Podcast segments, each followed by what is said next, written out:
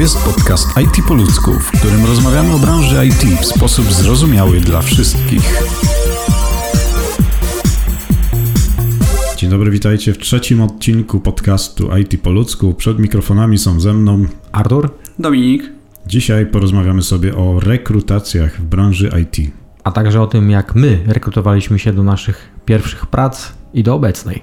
No jak wygląda zapotrzebowanie na rynku, jak tam wyglądają oferty pracy. A także czym się różni ten freelancer od pracownika etatowego. Dla niewtajemniczonych bądź chcących poznać znaczenie słowa freelancer, służę pomocą. Jest to wolny ułan. Tak, i tym zabawnym akcentem możemy zacząć ten temat. Dobrze, żeby tak zacząć ten temat, to może pogadajmy o tym, jak wygląda zapotrzebowanie na rynku pracy IT, bo wszyscy wiemy, że zawsze się dużo mówi o tym, że tych programistów potrzeba coraz więcej i więcej i że w sumie jest miejsc e, wolnych, et, wolnych etatów jest dużo więcej niż mm, jesteśmy w stanie w ogóle wypełnić jakkolwiek. Jeszcze przed chwilą myślałem, że będzie mi ciężko się wypowiedzieć, ale właśnie przypomniało mi się kilka sytuacji, które miałem w ostatnich y, tygodniach, gdzieś już po zakończeniu lockdownu. Bardzo dużo firm zaczęło się odzywać y, poprzez LinkedIn, taką aplikację, na której mam swój profil. Nie jest on jakiś wykwintny, ale wiele propozycji się y, pojawiło, więc wydaje mi się, że zapotrzebowanie na rynku jest duże. Tylko warto nadmienić, że duże na osoby już z pewnym bagażem doświadczenia, ponieważ tak jak dużo na przykład reklam widzimy, że jest zapotrzebowanie na programistów, nikt otwarcie, znaczy część osób otwarcie mówi, część nie, że to zapotrzebowanie jest tak naprawdę na yy, użyję teraz słowa na midów i seniorów, czyli na takich regularnych programistów, którzy już mają jakiś, jakąś podstawową wiedzę i na seniorów, którzy mają dużą wiedzę, rzadziej na osoby, które dopiero zaczynają. Tu masz Tak. rację, bo teraz jak sobie to analizuję, co powiedziałeś, to tak właśnie jest, bo jeszcze powiedzmy, jak się ma doświadczenie jeden rok plus, jeszcze tych ofert tak się nie, otrzymuje, ale im wyżej ma się doświadczenia ponad 2-3-letnie, 2-3-letnie doświadczenie, tym, tym rzeczywiście jest ich więcej. Tak, to jest ogólnie taki dosyć chyba złożony problem na rynku IT, ponieważ e, mamy tak naprawdę nawał osób niedoświadczonych, które kończą te wszystkie szkółki obiecujące gruszki na wierzbie, o których rozmawialiśmy w pierwszym odcinku. I jeszcze poruszymy w następnym. I tak naprawdę nawet my przecież jak e, pół roku temu, czyli nieco ponad pół roku temu mm, ogłaszaliśmy się z e, tak naprawdę z tym, że poszukujemy jakiegoś juniora, czy nawet e, osobę na pierwszą pracę swoją, to otrzymaliśmy chyba z 25 CV. Dokładnie, dokładnie. Może nawet i więcej, tylko y, z tych, co przyszły, to wybraliśmy sobie kilka osób, które otrzymały jakąś odpowiedź od nas. To nie wiedziałem, że składałem na stanowisko juniorskie. Nie, A, okej. Nie, to, to nie dotyczy ciebie. A, Nie, ogólnie sytuacja była taka, że przyszło jakoś no, prawie 30 e, CV. spora liczba. potencjalnych kandydatów. Tak, ale problem jaki tam był, to tak naprawdę to, że prawie 20 trzeba było już z marszu wyeliminować. Ehm, Znaczy, oczywiście odpowiedzieliśmy wszystkim grzecznie, jak można tutaj sobie podnieść swoje kwalifikacje we własnym zakresie, ale no faktycznie musieliśmy odrzucić całkiem sporą ilość osób, które tak naprawdę właściwie miały bardzo identyczne CV. To były z reguły osoby z branż spoza IT, które kończyły ten kurs e, informatyki czy tam programowania i właściwie miały portfolio identyczne, bo w sumie na tych kursach się chyba wszystko robi podobnie dosyć. E, No i no wiadomo, zawsze trzeba wybrać z większej ilości osób kogoś, kto się wyróżnia. Ale do tego też jeszcze przejdziemy. No, mnie, mnie na przykład ciekawi, jak, jak ta sytuacja zostanie rozwiązana.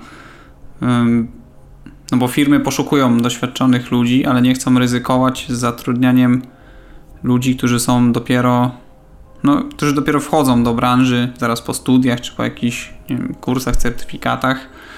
Na certyfikatach może nie, no ale po jakichś kursach, tych szkółkach nie, nie za bardzo Żadna szkoła nie zastąpi, e, wiadomo, komercyjnego doświadczenia, ale No tutaj właśnie jest problem taki, że robi się coraz większy próg wejścia tak naprawdę do tej branży, bo jest całe mnóstwo osób, które chcą być programistami, kończą szkoły albo nie wiem, są po studiach dopiero i czymś trzeba się wyróżnić. Mam wrażenie, że po studiach jednak łatwiej dostać pracę. Tak, no zdecydowanie, bo zawsze mamy to tło, background, że tak powiem. Jakikolwiek by on nie był. Tak, ten background techniczny, więc y, no zawsze jest to też jakiś plus, nie da się ukryć. Co jeszcze takiego może zrobić? No, właściwie moglibyśmy o tym porozmawiać. Co może kandydat taki na juniora zrobić, żeby jakoś się lepiej pokazać trochę na, nie wiem, nawet w CV? Może, znaczy pierwsze co mi przyszło w zasadzie do głowy, to zrobić sobie nawet taki, jakąś prostą rzecz, jakiś prostą aplikację, prostą funkcję. Byle to nie był kalkulator. Znaczy, mógłby to być nawet kalkulator, ale na przykład, żeby dodał, powiedzmy, nie wiem, żeby jakiś, jakoś wizualnie go wyróżnił, jeśli zajmuje się taką stroną bardziej artystyczną, albo dodał mu więcej funkcji, czyli zamiast prosty kalkulator, to na przykład zrobić jakiś naukowy kalkulator. Albo na przykład kalkulator walut, to już, już, już troszkę musi pokombinować bardziej. Bo wiadomo, no taki prosty kalkulator to to się w sumie robi chyba w każdej szkole, na studiach, technikach. No najlepiej nie pokazywać tych takich typowych zadań, które robi się na kursach albo typowych zadań, które możemy spotkać w internecie, tylko pokazać coś innego. To jest trudne, jak najbardziej wymyślić coś bardzo fancy, coś co zaskoczy kogoś, tak zawsze się e, mówi zaskocznik trochę, trochę się jeszcze z samym sobą też nie zgodzę, bo nawet jakbym zobaczył kalkulator taki klasyczny, ale byłyby testy jednostkowe, to już jest coś ponad. Tak, no wszystko się sprowadza chyba do tego, żeby wyróżnić się jakoś spośród tłumu, czyli nie robić tego, co jest, co robią wszyscy, 30 osób w grupie w szkole czy, czy na studiach, tylko zrobić coś ponad to, co zaskoczy rekrutera, przynajmniej E, na tym pierwszym etapie, tak, kiedy odrzucamy już CV, które są bardzo podobne do siebie i nie widzimy tam nic, co by mogło jakoś tutaj nas zaskoczyć. Co do podobieństwa CV, to jeszcze dodałbym, żeby kandydat, jeżeli tworzy swoje CV, to ukierunkował je na konkretnego pracodawcę. Czyli jeżeli się rekrutuje do IT, to takie CV nie musi mieć całej historii mojego życia, jeżeli chodzi o pracę, czyli że byłem w tym roku tutaj, w tym tutaj, tym tutaj. Chodzi o to, co robię teraz, bo tam reszta nie będzie mnie interesowała tak naprawdę jako rekrutera, czy byłem w takiej czy innej pracy, bo ja już będę widział, że ten człowiek nie jest związany na razie z IT, tylko szuka tej pierwszej pracy, więc nie będzie mnie obchodziło całe tło e, z tyłu, tylko co robi w tym momencie, ewentualnie e, jakie ma umiejętności. Na to będę patrzył w pierwszej kolejności. Czyli okej, okay, możemy się zgodzić, że na tym pierwszym etapie, kiedy ktoś wysyła CV do firmy, e, to po prostu musi zrobić coś, co go wyróżni w tłumie osób, których jest naprawdę dużo teraz na stanowiska juniorskie.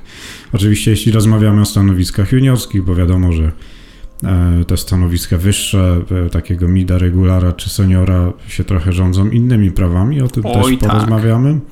Ale jeżeli moglibyśmy komuś coś polecić, no to faktycznie to jest pierwsza, taka najważniejsza rzecz, którą e, trzeba byłoby zrobić. E, no i teraz co się wydarzy, jeżeli taki kandydat zostaje zaproszony do firmy? Co mógłby teraz zrobić? Jak zrobić, żeby powiększyć swoje szanse na zatrudnienie w firmie IT? Ha, że jak już zostanie zaproszony, tak, zostaje, jego CV przeszło y, drastyczne sito firmy i z 30 osób 5 zostało zaproszone na rozmowę. No to taka moja dobra rada. Nie kłamać w CV. Absolutnie. tak, czyli, czyli, przechodzimy do punktu, jak się nie zaorać samemu na tak. rozmowie kwalifikacyjnej. Tak, ale jeszcze czego unikać e, w moim CV, to skalowania swoich umiejętności. Tak, typu... to, jest, to jest chyba najważniejsza tak, rzecz, bo... jak największy błąd, jaki można popełnić tak. obecnie w CV. Przykładowo, jeżeli wyskalujesz nawet e, swoje umiejętności HTML od 1 do 5 na 4, no to od razu zapala mi się lampka, zacieram ręce, żeby zadać jak najtrudniejsze pytania dla takiej osoby, dlatego że prawie maksa sobie dał. A tak naprawdę jest tam, nawet w zwykłym HTML jest ogrom wiedzy, i dlatego warto nie skalować się, tylko wypisać, jakie ewentualnie mam umiejętności, co potrafię. Czyli potrafię HTML nie stopniować, potrafię CSS nie stopniować, potrafię JavaScript nie stosować, inne rzeczy, bo i tak to w trakcie rozmowy wyjdzie, na jakim poziomie Ja bym jesteś. w ogóle unikał skal liczbowych. Dla mnie Mhm. to jest troszkę pomyłka pisać sobie, że mam na przykład wiedzę z Pythona 3 kropki na 5. Co to mówi? Nic. Przynajmniej mi to nic nie mówi, że 3 kropki na jeszcze 5. t- Tutaj warto też dodać, że tak naprawdę niedoświadczone osoby są skłonne do przeceniania swoich umiejętności. Ja całkiem niedawno odgrzebałem swoje, pierwsze, swoje CV z pierwszej pracy, a może drugiej, już nie pamiętam tak dokładnie, ale e, no w niektórych punktach dzisiaj bym się tak nie ocenił, a co dopiero 10 lat temu, kiedy gdzieś tam zaczynałem tą pracę w e, branży. Także no to jest rada numer jeden, chyba najważniejsza, nie oceniać swoich umiejętności w skali liczbowej czy jakiejkolwiek tam, bo to jest zawsze tak naprawdę jak płachta na byka dla nas. To kusi, bardzo kusi, żeby sprawdzić. Tak, no już mieliśmy sytuację, że jakiś, e, jakaś osoba, programista aplikowała na stanowisko juniorskie, czyli no powiedzmy sobie szczerze takie o niższej wiedzy, która o, oceniła swoje niektóre umiejętności na 4, na 5, jeśli dobrze pamiętam, no i tak życie zweryfikowało, że tak powiem, takie umiejętności, tak, takie skali, skale ocen. Aczkolwiek mam też, y, że nawiążę do swojej sytuacji.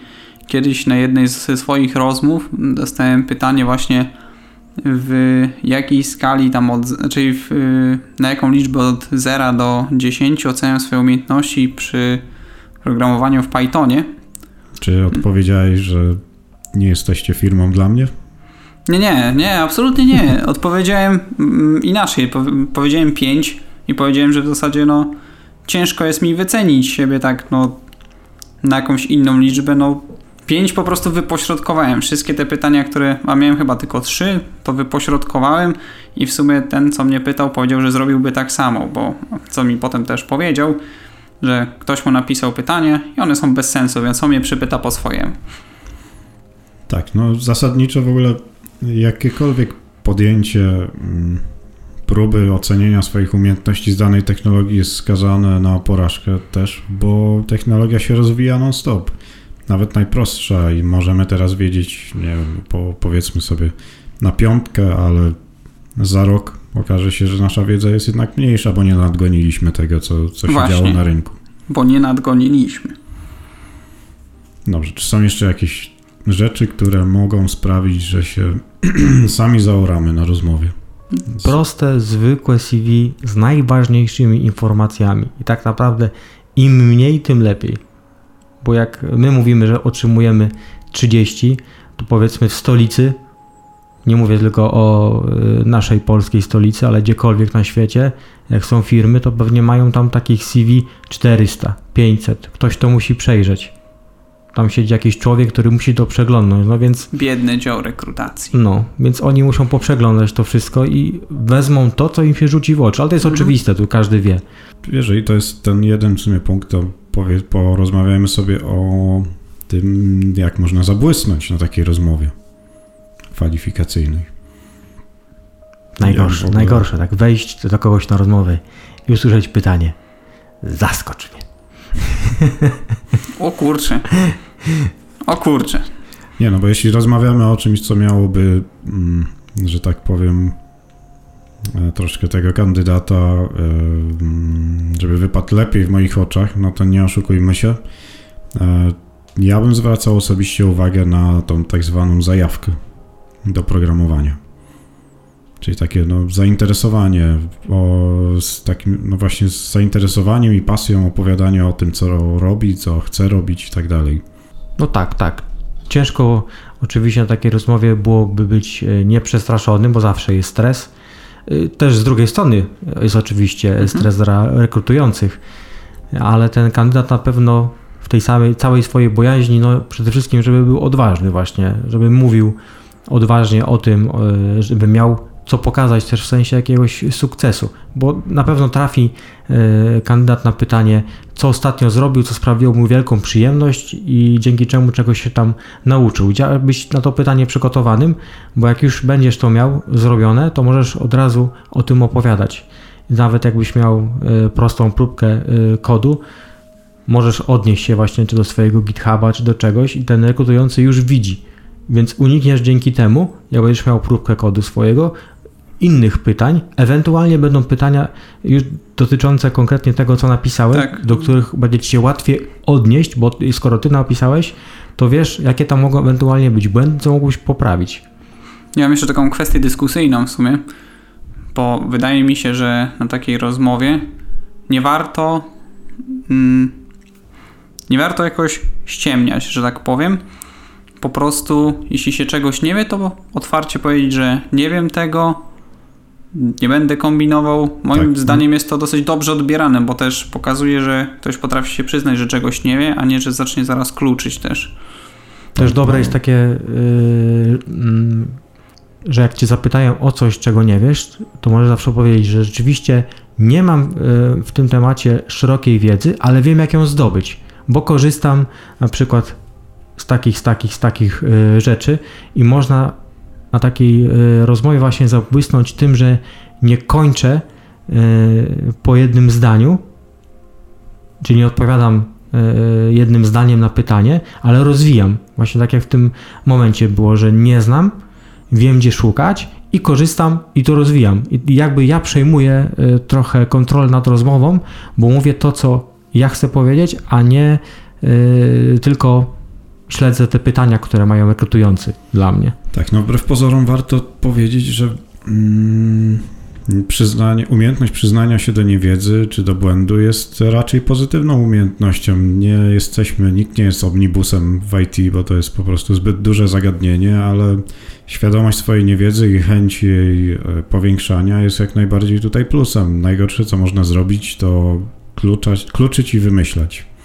No, wi wiadomo, że rekruter, jeżeli zadał dane pytanie, to zna na nie odpowiedź i prawdopodobnie po prostu się ośmieszymy, jeżeli zaczniemy wymyślać jakieś cuda na kiju, zamiast po prostu powiedzieć to, co e, proponowaliście, czyli nie wiem, wiem skąd się dowiedzieć, nadrobię po rozmowie. I no tak chyba, dalej. że coś świta, to zawsze można też powiedzieć tyle, ile się wie. Znaczy mówię po swoich dzisiejszych doświadczeniach po prostu, jestem dzisiaj akurat na świeżo po takiej rozmowie. Więc też po prostu miałem taką sytuację, że powiedziałem ile wiedziałem i też osoba, która mnie e, przepytywała, trochę mnie nakierowywała na temat, żebym może coś więcej wykrzesał z siebie. Ale jak dostawałem pytanie, na które totalnie nie znałem odpowiedzi, mówiłem, że nie wiem, no nie będę kombinował. Tak. No dobrze, to tak podsumowując ten temat, e, co możemy tutaj polecić e, osobom starającym się o stanowisko juniorskie? Mm, jako CV postarać się jakoś wyróżnić wśród nawału kandydatów. No, czy to CV, czy jakimś zadaniem też? Tak, no właściwie można, no tutaj formy są dowolne, to nie musi być nawet wykwintne CV. E, zatrudniliśmy niedawno kolegę, który nas zaskoczył po prostu, mimo że nie szukaliśmy, e, zaskoczył nas mailem po angielsku, że szuka pracy, stażu czy coś. Nie chce na przykład siedzieć w domu, skończył dopiero studia, więc no myślę, że fajnie, tak? To jest jakaś forma zaskoczenia firmy. Mimo, że nie, szuka, nie szukaliśmy pracownika, nie prowadziliśmy rekrutacji, to i tak e, fajnie, tak? Tak, to jest punkt, który mi uciekł e, wcześniej.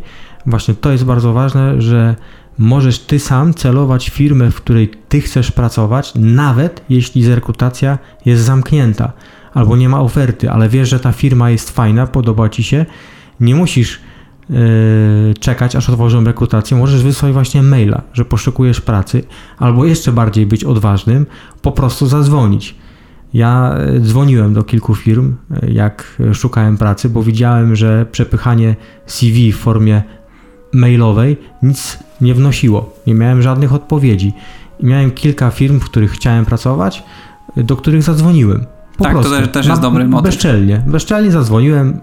Dzień dobry, szukam pracy, mam takie doświadczenie, czy jest u Państwa otwarta rekrutacja, czy mógłbym z kimś porozmawiać, czy mogliby Państwo mi wysłać jakieś dodatkowe informacje. Czasami y, taka filozofia na bezczelnego też się opłaca. Tak, ale przede wszystkim firma nawet jak nie prowadzi rekrutacji, to zapamięta takiego kandydata. Przynajmniej tak mówią. No, my byśmy zapamiętali. My nawet zatrudniliśmy. Więc chyba Dokładnie. dobrze. A też warto powiedzieć, że firmy, które nie odsyłają ci e, jakiekolwiek wiadomości, jakiegokolwiek feedbacku, możesz skreślić ze swojej listy. To znaczy, że też nie mają szacunku do e, osób, które e, do nich piszą. Tak, Bo no, powinni chociaż cokolwiek napisać, że przepraszamy, w tym momencie rekrutacja jest zamknięta, zapraszamy w przyszłości. Wy tego nie widzicie, ja się tutaj trochę uśmiecham. Po jak przejdziemy do punktu, w którym będziemy rozmawiać o naszych rekrutacjach, to mam akurat właśnie tą sytuację, co Miras opowiada. Kiedyś mnie podkusiło, żeby wysłać po prostu CV do firmy, w której chciałem pracować, ale o Do tego tym wrócimy. niedługo. Tak. Dobrze, to podsumowując dalej, e, wyróżnienie się jakoś wśród tłumu kandydatów, nie wpisywanie ocen umiejętności, No nie szarżowanie ze swoimi umiejętnościami. Tak, ale no wpisywanie 1 na 5 też nie ma większego sensu, więc No tak. po prostu wypisać technologie, które się gdzieś tam zna. A, jeszcze warto, to mogę polecić taki trik, w CV umieśćcie y, swoje umiejętności od tych, co najbardziej znacie, do tych, co najmniej znacie. To jest też jedna z takich praktyk dobrych w sumie. Tak. Dobrze, dobrze, bo w sumie tak by się szło od, od tych najważniejszych do mniej ważnych Tak, e, tak. Jeszcze jedna ważna rzecz, e, warto mieć próbki swojego kodu, nie ze sobą, ale właśnie gdzieś złożone na GitHubie, może na jakimś e, online edytorze, który lubisz, żeby Tak, pokazać. No, właściwie jak przy, we wszystkich tych CV, które kiedyś do nas wpadły, był podany link do GitHuba, więc no, no nie da się ukryć, że dzisiaj to już jest chyba raczej standard nawet. E, tylko fajnie by było, żeby ten GitHub po prostu coś sobą reprezentował. Prawda to. Dobrze, to jak już mamy CV napisane, wiemy czym chcemy się wyróżnić i już mamy tą wiedzę, jesteśmy uzbrojeni w wiedzę, jak przejść poprawnie rekrutację, to możemy sobie tutaj porozmawiać na temat, gdzie szukać w ogóle ofert pracy. Najprościej Oprócz- rzecz ujmując, w internecie. Tak, to- Aczkolwiek nie tylko. To jest taka najbardziej oczywista rzecz i inna jest e, taka, że na stronach internetowych po prostu firm, w których chcemy się Tak, rekrutować. Ale też zdarza się co? Facebook. Są kanały, tak, na Tak, są Facebooku. grupy właśnie ró- różne. Pierwsza praca w IT, jest też pierwsza y, zdalna praca w IT. Są takie kanały, można sobie Tak, ale poszukać. są nawet grupy podzielone na technologie, w Mhm. których chcemy szukać pracy. A czy te dwie grupy zapłaciły nam za reklamy? E, A ja nie wiem. bo i tak Artur podał błędną nazwę tej grupy, więc A. wszystko jest w porządku. A, okej. E, Ale faktycznie my też e, e, wrzuciliśmy ogłoszenie na jedną z takich grup i to z niej właśnie było te 30 e, CV. Także Facebook, grupy na Facebooku. Co to była za grupa? Ruby Developers po 30? E, tak. Aha. Nie, oczywiście była to grupa dla osób szukających pierwszej pracy Aha. e, w IT. Czemu jak ja zaczynałem i szukałem, to nie było takich grup? E, Świat poszedł do przodu. A, Jak ja zaczynałem, to nie było Facebooka, więc okej. też mógł być, ale na pewno nie było takich grup. Nasza klasa. Na naszej klasie. Ojej. Tam były jakieś grupy?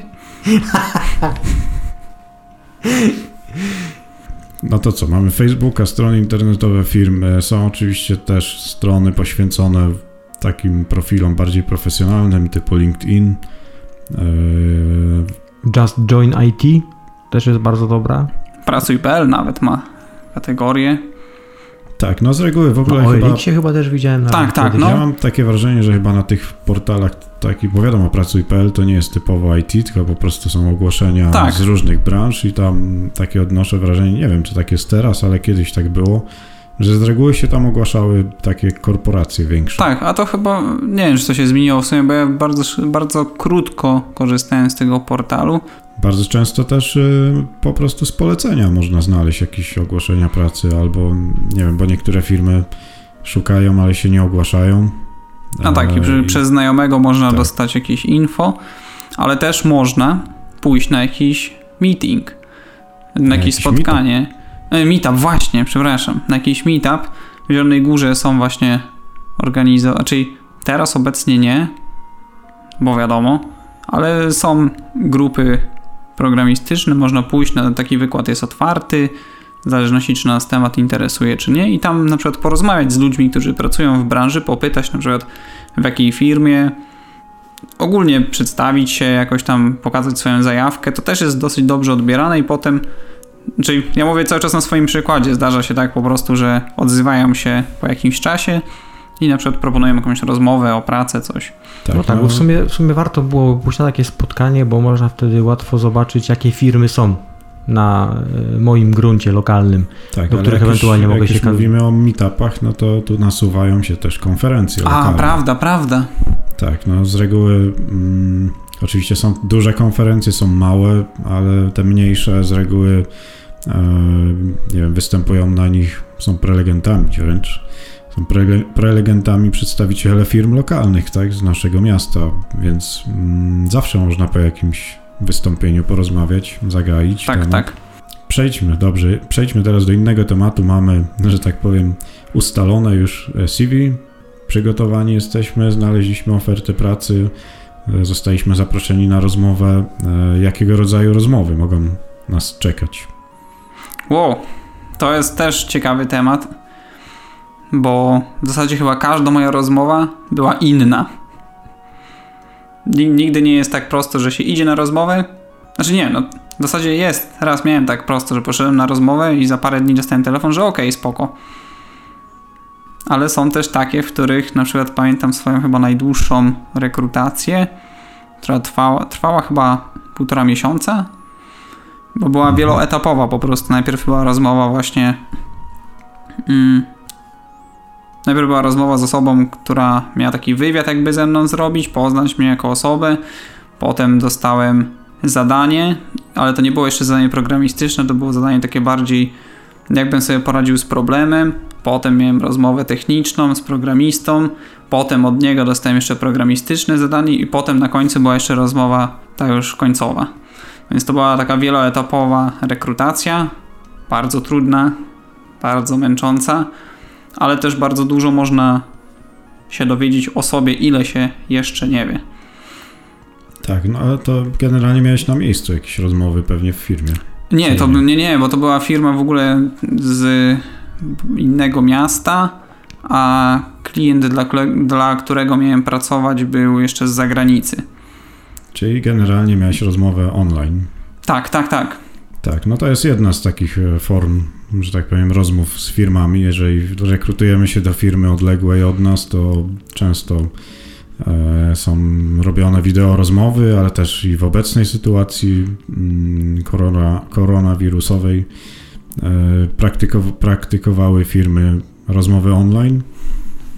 A co jeszcze? Czego jeszcze można się spodziewać na takiej rozmowie? Jak ona może wyglądać? Chyba najbardziej stresującego dla mnie to live codingu. Czyli kodowanie e, na z patrzeniem na ręce. Tak, ja, mhm. ja, jestem, ja wtedy automatycznie nic nie potrafię zrobić. Tak, ja jestem zdania, że takie, e, taka forma rekrutacji, rekrutacji niczego nie pokazuje oprócz odporności na stres. E, no nie wiem. Zgodzę się, zgodzę się. Dlatego, że no, też by mnie zamurowało e, trochę i na pewno mm, nie potrafiłbym tak swobodnie myśleć, jak się myślę normalnie w pracy, kiedy masz swobodne warunki znaczy swoje warunki takie, y, w których się dobrze czujesz, a tutaj wiesz, że jesteś oceniany pod wieloma względami. Może ktoś cię ocenia, jak szybko piszesz, ile błędów y, popełniasz. No, na pewno będą oceniali to, czy logicznie myślisz, jak rozwiązujesz ten problem po kolei, ale no, no nieważne, no, no takie coś to jest, no to, to może zabić po prostu tą ja, osobę, która się rekrutuje. Mam znajomego, który się rekrutował tak po prostu z marszu akurat była okazja, próbował się rekrutować do Amazona e, i miał rozmowę właśnie online i na tejże rozmowie kilka osób e, z tej firmy się rozsiadło przed kamerą i no to teraz przez godzinkę będziesz kodował na żywo. O wow. No to pewnie zależy na jakie stanowisko jeszcze się rekrutował, ale no wydaje mi się, że juniorów aż tak nikt nie będzie chciał przetestować. Mi się nie zdarzyło, powiem szczerze. E, na ostatniej rozmowie, nawet jak rozmawialiśmy i był problem z wyjaśnieniem e, pewnej kwestii, to sam rekrutujący e, zaproponował, y, czy jak otworzy on u siebie, że ja nie muszę pisać, on będzie pisał, napiszę coś i żebym po prostu pokazał, y, jak to by wyglądało. I taka forma jest jeszcze luźniejsza niż żebyś ty miał pisać. Nie ja się chorobliwie boję takich, takiego kodowania na żywo. Nigdy nie miałem, mam nadzieję, że nigdy nie będę miał. Wolę już dostać na przykład tak jak w, w tej wcześniejszej rekrutacji miałem to zadanie, ono było na 3 godziny, 3 zadania to wolę pod taką presją czasu pracować i zresztą też na tej platformie, co rozwiązywałem to zadanie, było wszystko śledzone dokładnie, jakie ruchy robiłem, więc mogli sobie przeanalizować cały tok myślenia, który prowadziłem. Mhm.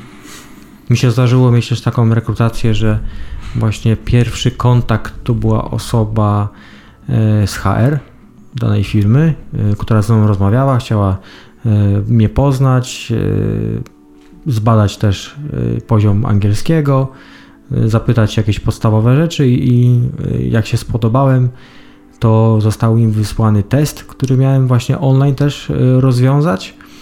No, no niestety był bardzo trudny, bo to też było stanowisko e, na tamten czas no za wysokie dla mnie. Nie sprostałem e, tym oczekiwaniom e, i test był bardzo trudny dla mnie, ale było duże zainteresowanie osób, które jakby czekały na to, co zrobię, bo po dwóch dniach napisał do mnie już ten człowiek techniczny, E, który się pytał właśnie, e, co tam e, słychać, jak, jak ten test. No ja mu odpisałem, że raczej z tego nic nie będzie, bo no niestety nie poszedł mi dobrze, więc bardzo dziękuję po prostu, ale no, no nie udało mi się tego zrobić na pewnie takim poziomie, na którym powinna to być. Ale dali no. Jakąś odpowiedź? Powiedzieli, że rozumieją, że test był dla mnie za trudny, ale mogę próbować oczywiście za jakiś czas jeszcze raz i bardzo by się z tego cieszyli.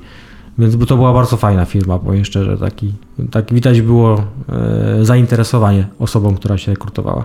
Tak. Ja proponuję się zatrzymać chwilę jeszcze tutaj przy tym temacie, bo e, no tak, jakby wyjaśniliśmy sobie sposoby komunikacji na tym, na rozmowach kwalifikacyjnych, ale mm, ja bym chciał tutaj jeszcze poruszyć temat tego, jak wygląda taka rozmowa w zależności od e, firmy, rodzaju firmy, powiedzmy, i, roz, i umiejętności, bo mam wrażenie, że na przykład na juniorskich rozmowach kwalifikacyjnych, wiadomo, no nie chcemy, nie sprawdzamy raczej e, umiejętności takiego kandydata, bo jeśli aplikuje na stanowisko juniorskie, to on nie ma zbyt dużego, mm, zbyt dużego zasobu wiedzy. Znaczy podstawy możemy sprawdzić. Tak, podstawy tak, jak najbardziej, ale bardziej nam chyba zależy na tym, żeby sprawdzić podejście, tak? O, to jest osoby. mega istotna kwestia. Podchodzenie też. do problemów, e, rozwiązywania tych problemów, właściwie wyszukiwania wiedzy, e, czy w ogóle jest jakieś takie zainteresowanie tym tematem, czy, no nie wiem, proaktywność, tak? Tego typu rzeczy. Ale na przykład w naszym przypadku, e, jak my pracujemy, powiedzmy sobie szczerze, w takim modelu software house'u, czyli mm, właściwie no nie pracujemy bezpośrednio dla nie kodujemy o, dla, bezpośrednio dla naszego pracodawcy, tylko mm, dla klientów, tak, pracodawcy. Czyli chodzimy też na rozmowy do różnych projektów e, i te rozmowy wyglądają już troszkę inaczej w zależności od poziomu naszego. I na przykład Dominik dzisiaj miał. Znaczy, ja bym tu chciał wtrącić a propos jeszcze, że nie tyle nawet co od stanowiska i doświadczenia, bo to też, ale też yy, nie wiem, do kategorii bo mi się mi się trafiła akurat bardzo ciężka dzisiaj rozmowa, w której mniej patrzono na moje umiejętności koderskie, ale bardziej na wszystkie kwestie e, związane z tym, jak podchodzę do zabezpieczenia aplikacji, do ogólnie na ile tak, znam czyli, zabezpieczenia. Czyli w naszym przypadku może nie tyle kategorie, co projekt, do którego się rekrutujemy, tak, tak, tak. tak? Bo w naszym przypadku my po prostu e, chodzimy, że tak powiem, na rozmowy do projektu i teraz w zależności od tego, czego dotyczy ten projekt, ten projekt akurat dotyczył takiej bankowości, tak? Tak, z tego co mi tłumaczyli, Więc to... Dosyć ważny temat, jeśli chodzi o zabezpieczenie aplikacji. E, no to wiadomo, te, te pytania mm, będą się różnić w zależności od projektu. My z kolei byliśmy jeszcze na innej, mm, która jakby kładła nacisk na jeszcze inne rzeczy, tak? I więc na takich rozmowach do projektów właściwie no, no jesteśmy jednak przepytywani z tego zakresu wiedzy. Tak, i też dużą trzeba mieć e, wiedzę teoretyczną tak naprawdę, bo przy rekrutacji do projektu mniej się pyta właściwie o kod, tylko y, dużo się mm, spada się bardziej tą wiedzę teoretyczną też. Jak, jak Czy- coś czy funkcjonuje, ogóle- jak coś działa. Czy w ogóle wiemy, o czym mówimy? Tak, tak, tak. I to, to, to jest w sumie taki uniwersalny, e, uniwersalna porada, bo niezależnie od stanowiska, dobrze sprawiać wrażenie osoby, która wie, co mówi, e, wie, co robi i tak dalej. A też właśnie nie ściemniać, jak czegoś nie wiemy, Tak. no bo tak jak mówiliśmy, nawet senior nie jest omnibusem, więc może czegoś nie wiedzieć. E, Temat IT jest bardzo rozległy, więc O to co, my, to, co my robimy i co może wpływa pozytywnie na całą naszą ocenę, to jest to, że jak czegoś nie wiemy, to mówimy, no nie jestem tu specjalistą w tej dziedzinie, ale to jest interesujący temat, zapiszę sobie i zrobię sobie jakiś research na ten temat. Zawsze można y, w ten sposób też zabłysnąć, że jakby nie zlewasz tego, co było ci powiedziane, po prostu mówisz, a do, to ja nie wiem. I już nic z tym nie robisz, tylko mówisz, dobrze, zapiszę sobie, jest ciekawe spostrzeżenie. No, ja sobie tak dzisiaj właśnie wynotowałem i też jak dostałem jedno pytanie, nie pamiętam już dokładnie, to osoba, z którą rozmawiałem, mm, nie wiem jak to się potoczyło, dokładnie powiedziałem, że ja sobie zanotuję, sprawdzę potem po rozmowie, bo w sumie nie wiem tego, ale chętnie się dowiem, ogarnę to, no i nie wiem, ja byłem tak zestresowany, że nie wiem jak zostało to Mhm. odebrane. No muszę przyznać, że byłem mega zestresowany podczas tej rozmowy, już na końcu już nie oddychałem.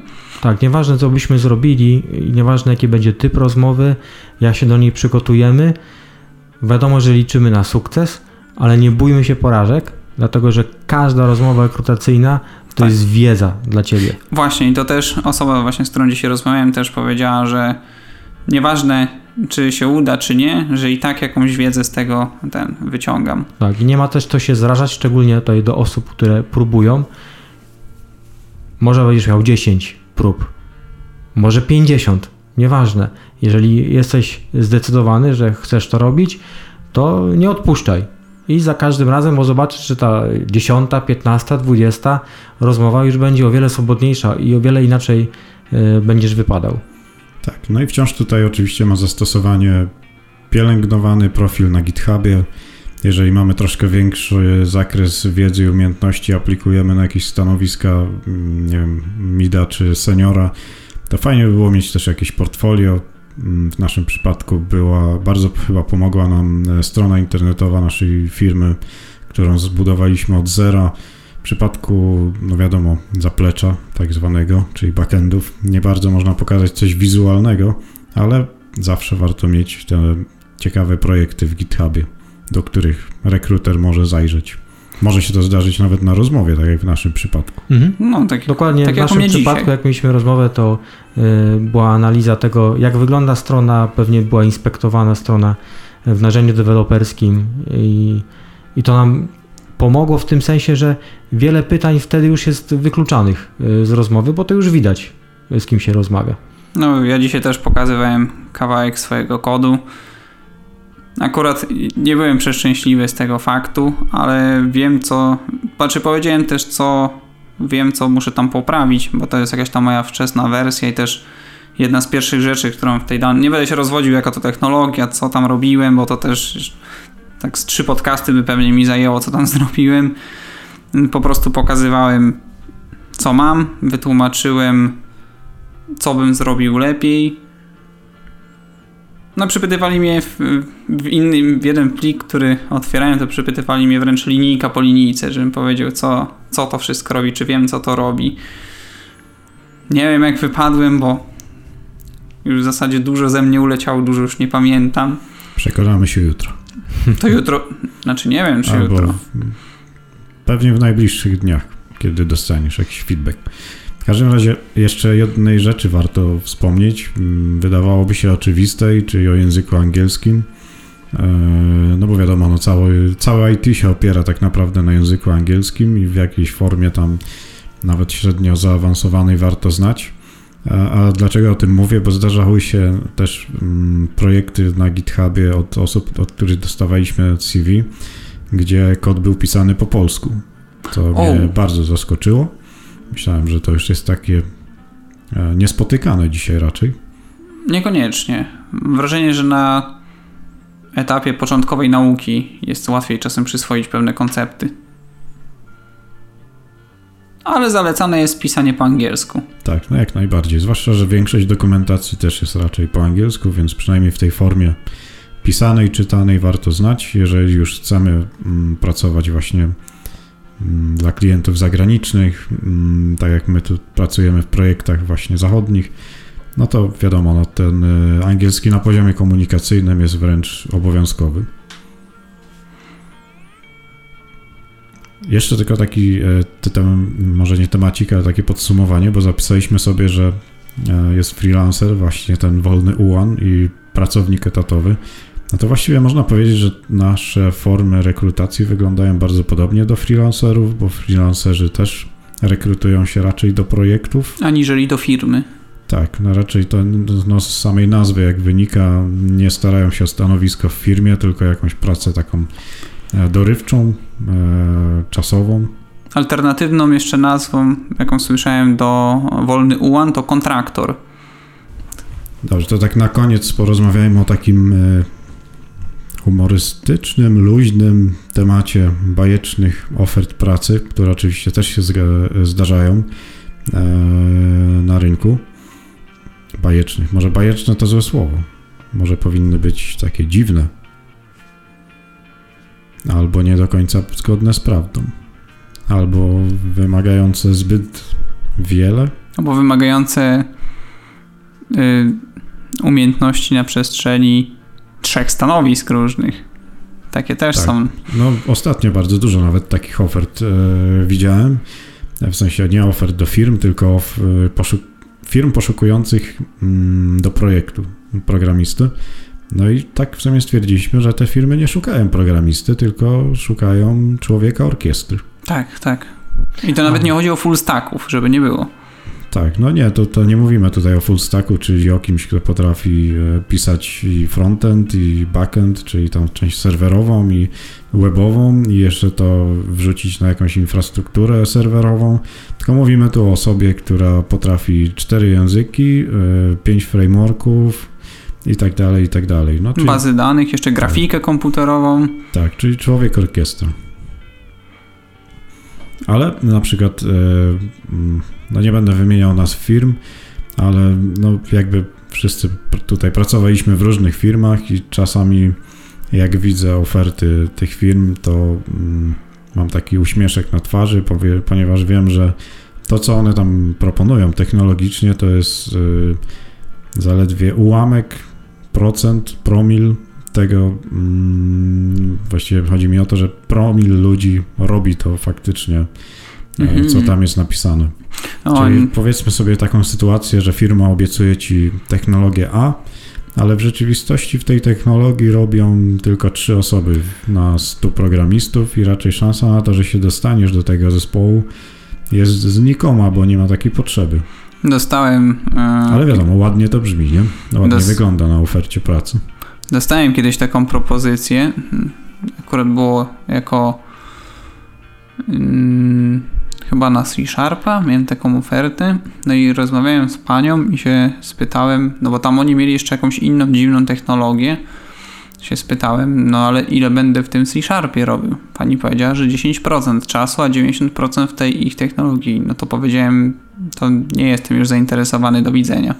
Tak, no oczywiste jest, że firmy, które istnieją już od lat 20 i mają jakiś produkt, 20-15 no to nie jest istotne, ale mają jakiś już produkt swój, no to ten produkt został napisany te 10, 15 czy 20 lat temu, a mm, no, oprogramowanie jest na tyle skomplikowane, że nie ma opcji, żeby je przepisywać na coraz to nowsze technologie, więc takie firmy muszą troszkę, nie wiem, pokolorować te oferty pracy, żeby zachęcić ludzi.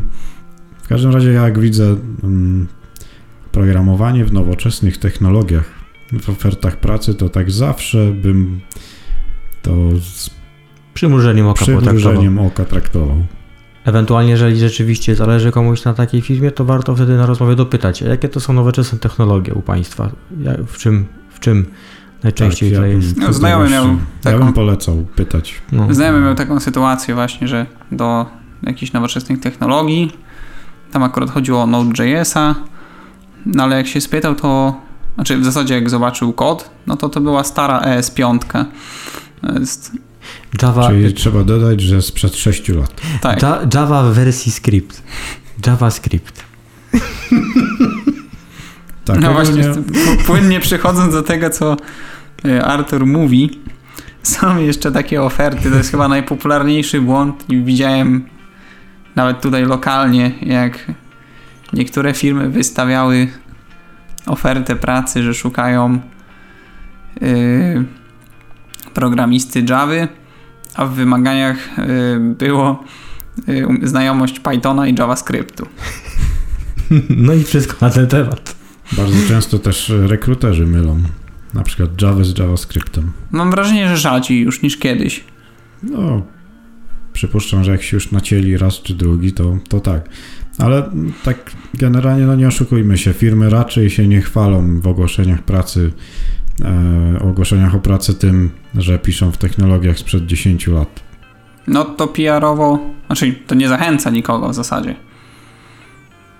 Chociaż jeśli, to zależy też od, yy, mam wrażenie, że zależy też od tego, czego szukasz. Jeśli szukasz jakichś wyzwań, sposobu na rozwijanie się, no to nie interesują cię technologie sprzed 20 lat, ale jeśli szukasz jakiejś stabilizacji, to, to nie wiem, szukasz sobie takiej pracy w Rubim czy coś. Tak, no i często też, a wracając właśnie do tych bajecznych ofert pracy, często zdarzają się też widełki podejrzanie wysokie. A warto zawsze na rozmowie może nie pytać wprost, jaki jest haczyk, bo pewnie nikt o tym nie powie, ale e, dopytać na tyle dobrze, żeby się dowiedzieć, czym to może być spowodowane, ponieważ, no wiadomo, albo może to być jakaś stara technologia, której nikt nie chce już robić i każda osoba chętna do jej utrzymywania jest na wagę złota. To znam takie przypadki również. Również znam takie przypadki. E, No nie polecam, bo to jest w ogóle nierozwojowe e, i nie warto się kusić na pieniądze kosztem własnego rozwoju. Znaczy to też zależy co, kto czego szuka. Nie, no oczywiście, jeżeli komuś zależy na, e, na tym, żeby się rozwijać, być na bieżąco, no to raczej bym sugerował odpuścić. E, Inny haczyk, jaki może być, to projekt ma bardzo krótki deadline i trzeba po prostu, mówiąc wprost, zapierdzielać, e, poświęcać weekendy, pracować 12-16 godzin dziennie, e, nocki zarywać i tak dalej, i tak dalej. Historia też zna takie przypadki. To też jest taka, powiedzmy sobie szczerze, droga na skróty, bo koniec końców, jak rozpatrzymy to w kategorii stawki godzinowej, to nie okazuje się być wcale atrakcyjna taka praca, taka oferta pracy. No i też jeszcze a propos widełek, jeśli są bardzo duże rozbieżności tych widełek, na przykład różnica pomiędzy kwotą podaną minimalną a maksymalną to jest powiedzmy, 5000. chciałem powiedzieć 10, bo takie też widziałem, to już wtedy też powinna się trochę lampka zapalić. Jak, jak ta rekrutacja będzie przebiegać i ile faktycznie z tego górnego limitu zdołamy uzyskać.